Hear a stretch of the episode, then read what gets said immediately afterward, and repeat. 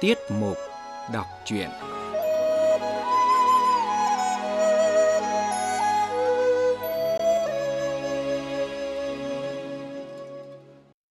Quý vị và các bạn thính giả thân mến, mời quý vị và các bạn nghe Lệ Quyên đọc tiếp truyện Hồng Lâu Mộng, một tác phẩm văn học cổ điển của Trung Quốc. Sáng sớm hôm sau, Vũ Thôn sai người mang hai gói bạc, bốn tấm gấm đến tạ ơn vợ họ chân. Lại đưa một phong thư kín cho Phong Túc, mời nói với vợ họ chân xin cưới Kiều Hạnh làm vợ hai. Phong Túc cười mừng hớn hở, chỉ sợ không được vừa lòng quan, nên trước mặt con gái hết sức nói hùn vào. Rồi ngay đêm ấy, Phong Túc thuê một chiếc kiệu nhỏ đưa Kiều Hạnh vào dinh quan huyện. Vũ Thôn vui mừng lắm, đưa trăm lạng bạc tặng Phong Túc, lại biếu vợ họ chân nhiều lễ vật, khuyên cứ yên tâm, chờ sau này sẽ tìm con gái giúp. Nói đến Kiều Hạnh là người năm trước đã ngoảnh lại nhìn giả Vũ Thôn, chỉ vì một cái nhìn ngẫu nhiên mà thành ra một đoạn kỳ duyên. Đó là một chuyện bất ngờ.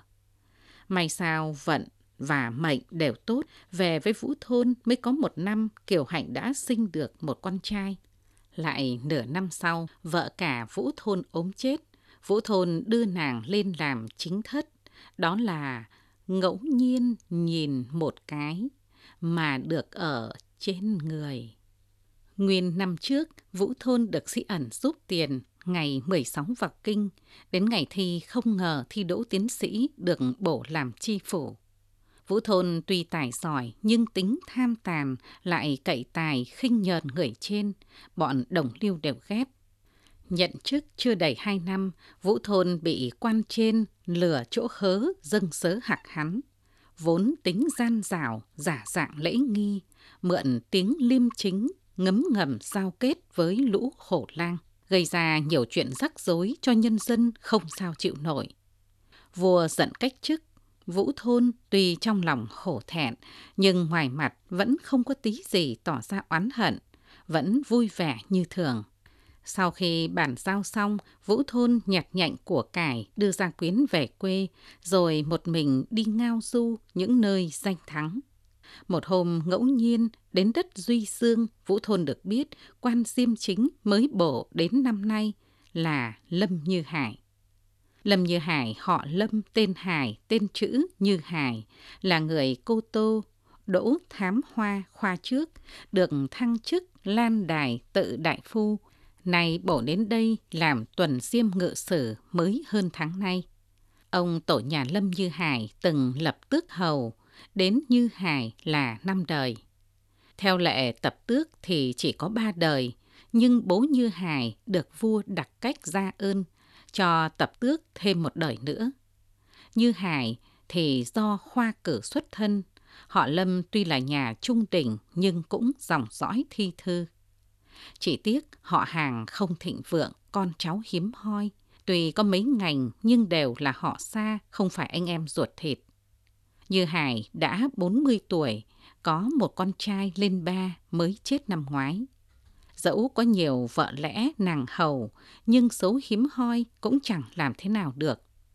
Chỉ có vợ cả là họ giả sinh được một con gái, tên gọi Đại Ngọc mới lên năm. Vợ chồng nâng niu con như hòn ngọc trên tay. Thấy con thông minh tuấn tú, như Hải cho đi học như con trai, sớm tối đỡ khưu quạnh. Nói về giả vũ thôn ở nhà trọ, bị cảm gần một tháng trời mới khỏi. Vừa mệt vừa hết tiền, hắn định tìm một chỗ ở tạm, hợp với sức khỏe. Nhân gặp hai người bạn cũng ở nhà trọ, biết quan diêm chính, muốn đón thầy dạy con gái học. Vũ Thôn liền nhờ bạn tiến cử, tìm kế yên thân. May sao ở đó chỉ có một cô học trò và hai A Hoàn làm bạn học. Cô học trò này vừa bé lại vừa yếu, thời giờ không hạn định nhiều ít, vì thế Vũ Thôn dỗi lắm.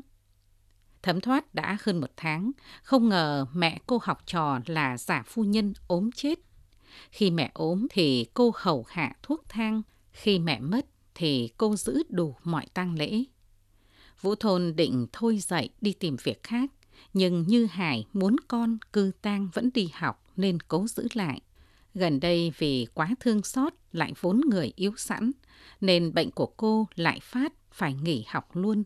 Vũ Thôn ngồi dỗi, gặp những lúc trời chiều êm ả, ăn xong lại ra ngoài chơi. Một hôm Vũ Thôn ra ngoài thành, thưởng ngoạn phong cảnh thôn quê, vui chân đi đến một chỗ non nước quanh co, rừng trúc xanh tốt. Lờ mờ thấy đằng xa có một tòa cổ miếu. Vũ Thôn đến đó thì thấy cửa ngõ siêu vẹo, tường vách đổ nát. Có biển đề, trí thông tụ. Cạnh cửa lại có đôi câu đối đã cũ nát.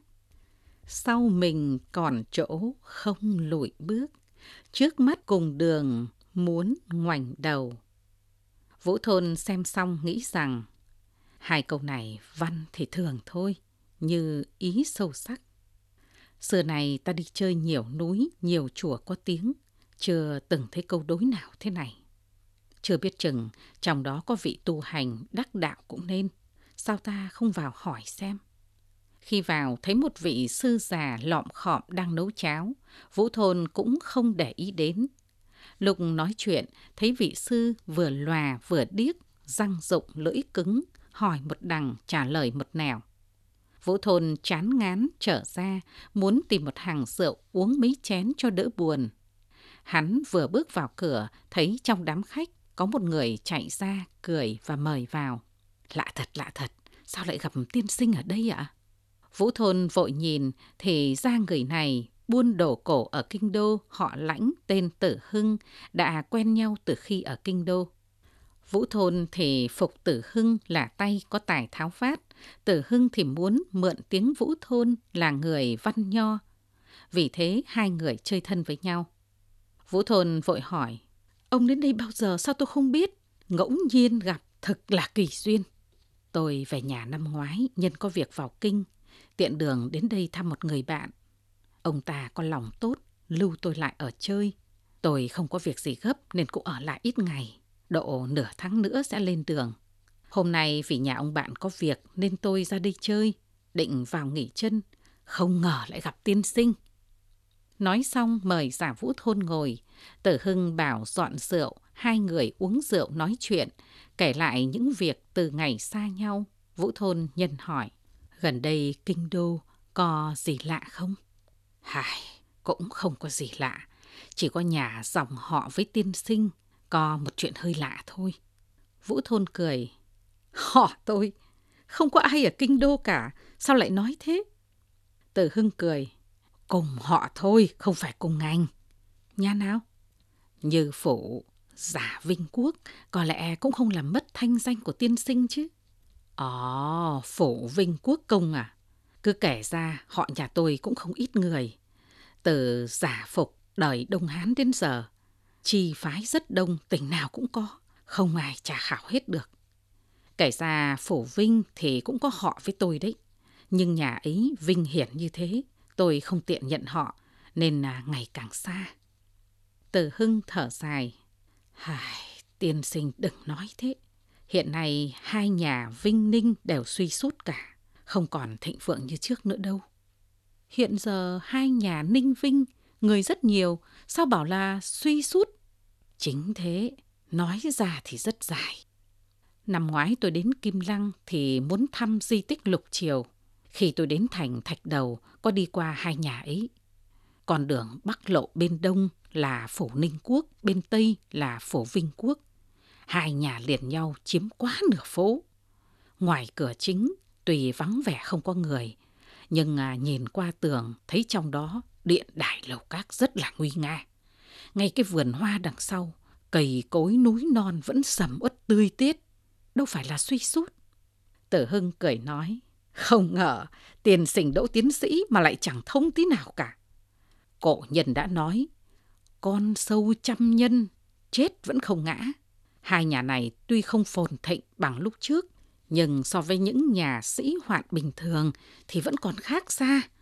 Hiện giờ người nhiều công việc bề bộn, thế mà từ thầy đến tớ chỉ biết hưởng thụ phú quý, không người nào lo tính công việc. Đến nỗi hàng ngày phung phí cũng không biết tình giảm. Bề ngoài xem ra không thấy có gì thay đổi, nhưng bề trong thực trống rỗng cả rồi. Đó là việc nhỏ, còn có một việc lớn nữa. Một nhà phú quý dòng dõi thi thư như thế mà ai ngờ con cháu lại càng ngày càng suy sút. Vũ Thôn nói, những nhà thi lễ như thế, có lẽ nào lại không biết dạy bảo con cháu. Nhà khác thì tôi không biết, chứ hai nhà phổ ninh phổ vinh, xưa này dạy con vẫn có khuôn phép lắm kia mà. Tử Hưng thở dài. Tôi sẽ nói cho tiên sinh biết, trước đây Ninh Quốc Công và Vinh Quốc Công là hai anh em ruột.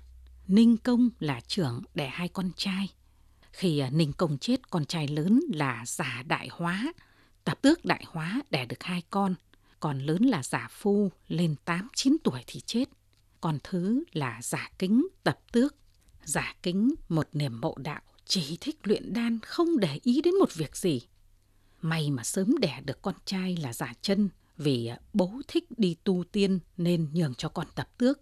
Ông ta không ở nhà mà ra ở ngoài thành, sống chung lộn với bọn đạo sĩ.